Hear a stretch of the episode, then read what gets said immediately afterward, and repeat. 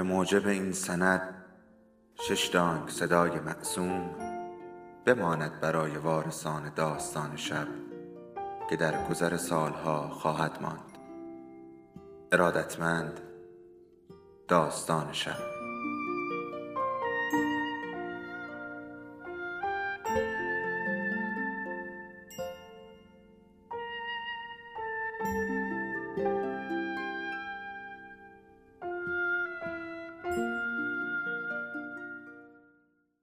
یکی بود یکی نبود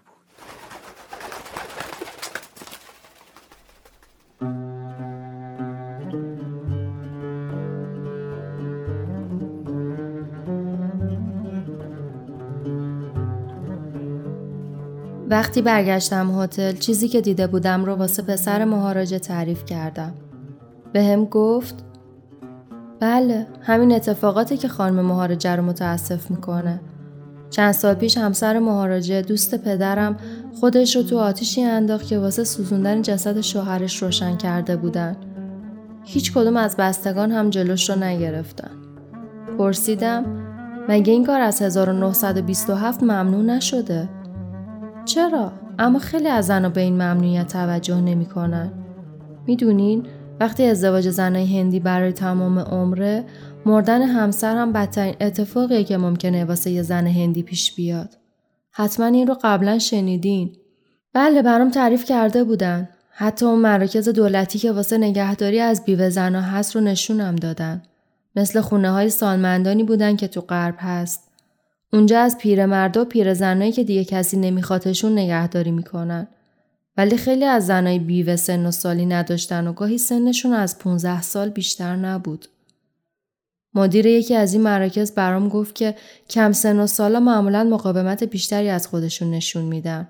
مثلا وقتی تو روزای مرخصی مسئولین اونجا تشویقشون می‌کردن که برن بیرون و یه گشتی بزنن اونا تفره میرن و خجالت می‌کشن تو خیابون ظاهر بشن. احساس گناه می‌کنن و ترجیح میدن تو اتاقاشون باقی بمونن و آوازای سوزناک بخونن. پسر مهاراجه گفت از طرفی هم یه زن بیوه چیکار می‌تونه بکنه؟ می‌تونه دوباره ازدواج کنه. قانون هند اجازه این کار رو داده. بله، از تصویب قانون ازدواج مجدد خبر دارم. اما خودم تا به حال ندیدم که یه زن هندی ازدواج مجدد کنه.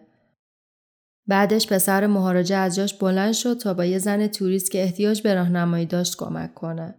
اون توریست یه بیوه زن میلیاردر از اهالی بالتیمور بود که ارسیه باقی مونده از شوهر سابقش رو صرف مسافرت به دور تا دور دنیا کرده بود. به پسر مهاراجه گفت دوست داره امضای همسر مهاراجه رو داشته باشه. می‌گفت امضای فرانک سیناترا رو هم داره. پسر مهاراجه قول داد که از خانم مهاراجه واسه اون امضا بگیره. من و دویلیو واسه رفتن به کلکته آماده می شدیم. رفتیم کلکته. توده سفید تن آدمایی که از زور بیسقفی غروبا وسط خیابونا دراز می‌کشند دل هر کسی رو آتیش می‌زد. اونجا تخترین اتفاقایی که فقر باعثشون بود رو با تمام وجودم حس کردم. شبا واسه رفتن به هر جایی باید از رو تن کسایی که روی آسفالت خوابیده بودن رد می شدی. شکل گله گوسفندی بودن که تو آقل کنار هم خوابیده باشن.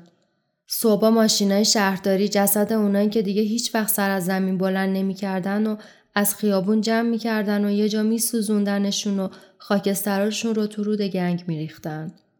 وبا، حسب و مریضی های دیگه تو کمین مردم نشسته بودن و معلوم نبود چرا بیشتر قربانیاشون رو از بین زنها انتخاب می‌کردن.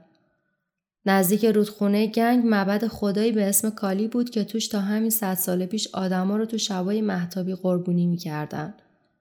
سری زدیم به اون معبد کوچیک که فقیرا واسه فرار از گرمای آفتاب بهش پناه می بردن. راهب بزرگ معبد بعد تیغ زدن ما راهنماییمون کرد تا کالی رو که شکل یه آتیش کوچیک نقاشی شده بود ببینیم. خود راهب اعظم به جای تعریف کردن از کالی شروع به حرف زدن از خروشچوف کرد و توضیح داد که اون موقع سفر تبلیغاتش به هند اونجا اومده و حتی با راهب دست داده. بعدش درخت خشکی رو نشونمون داد که زنای نازا به امید بچه دار شدن بهش با نخ و سنگریزه دخیل میبستن. بعد تو سردابی رفتیم که یه روز قربونگاه آدما بود. حالا گوسفندا جای آدما رو گرفته بودن و برای کالی قربونی می شدن. لاشه های گوسفندی که همه جا آویزون بودن و هر کدوم یه اتیکت قیمت داشتن نگاه هم رو دزدیدن. راهب اعظم برامون گفت مراسم قربانی کردن جنبه تشریفاتی داره. بعد از انجام مراسم لاشه های گوسفندان رو به فروش میرسانیم. شما هم اگر میل دارید می توانید گوشت بخرید. قیمتش از قیمت گوشتی که در قصابی فروخته میشه ارزون تره. همون شب توی مهمونی چیزایی که تو معبد دیده بودم و واسه چند تا انگلیسی تعریف کردم. اصلا تعجب نکردن و برام توضیح دادن این بزرگترین درسیه که تمدن انگلیس به هندیا یاد داده. یکیشون گفت اگر تنها هدف قربانی کردن گوسفند بود ما از طرف گروه حمایت از حیوانات اقدام می کردیم و جلوی این کار گرفته می شد. ولی چون کشتن این حیوانا باعث سیر شدن شکم یه مشت آدم بدبخت میشه باهاش کنار اومدیم. چیزی که اونا ازش تعجب کرده بودن تعریف و تمجید راهب معبد از خروشوف بود. تو چند دقیقه بحث داغی درباره کمونیسم راه افتاد. مخصوصا درباره خطری که این مراسم ممکنه واسه ملتی که هزارون قرن از تنبلی و گرسنگی رنج می‌برن داشته باشه. خیلیا ترسیده بودن و عقیده داشتن که خیلی زود کمونیسم به هند می‌رسه و بعضی دیگه می‌گفتن این اتفاق هیچ وقت نمیافته چون هند یه کشور به شدت مذهبیه. انگار نه انگار که خود روسیه یه روز کشور مذهبی بوده.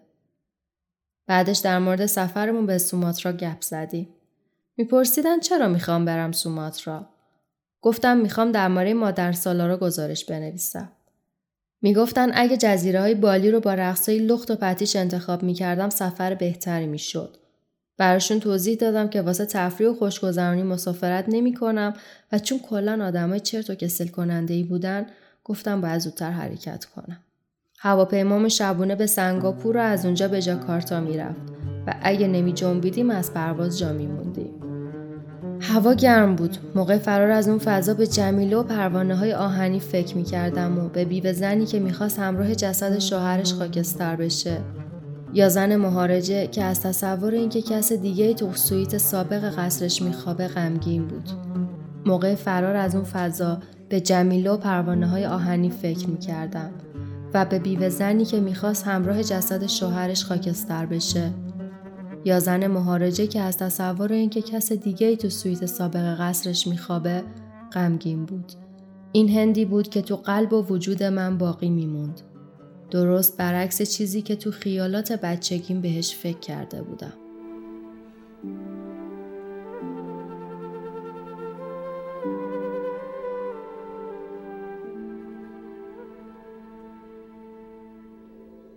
داستان شب بهانه است برای با هم بودن دور هم نشستن شنیده شدن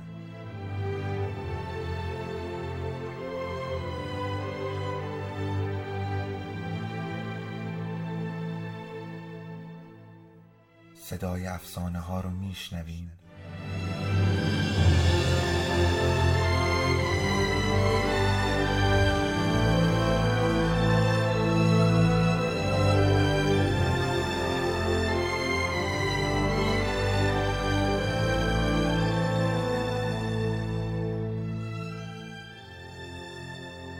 شبتون بخیر.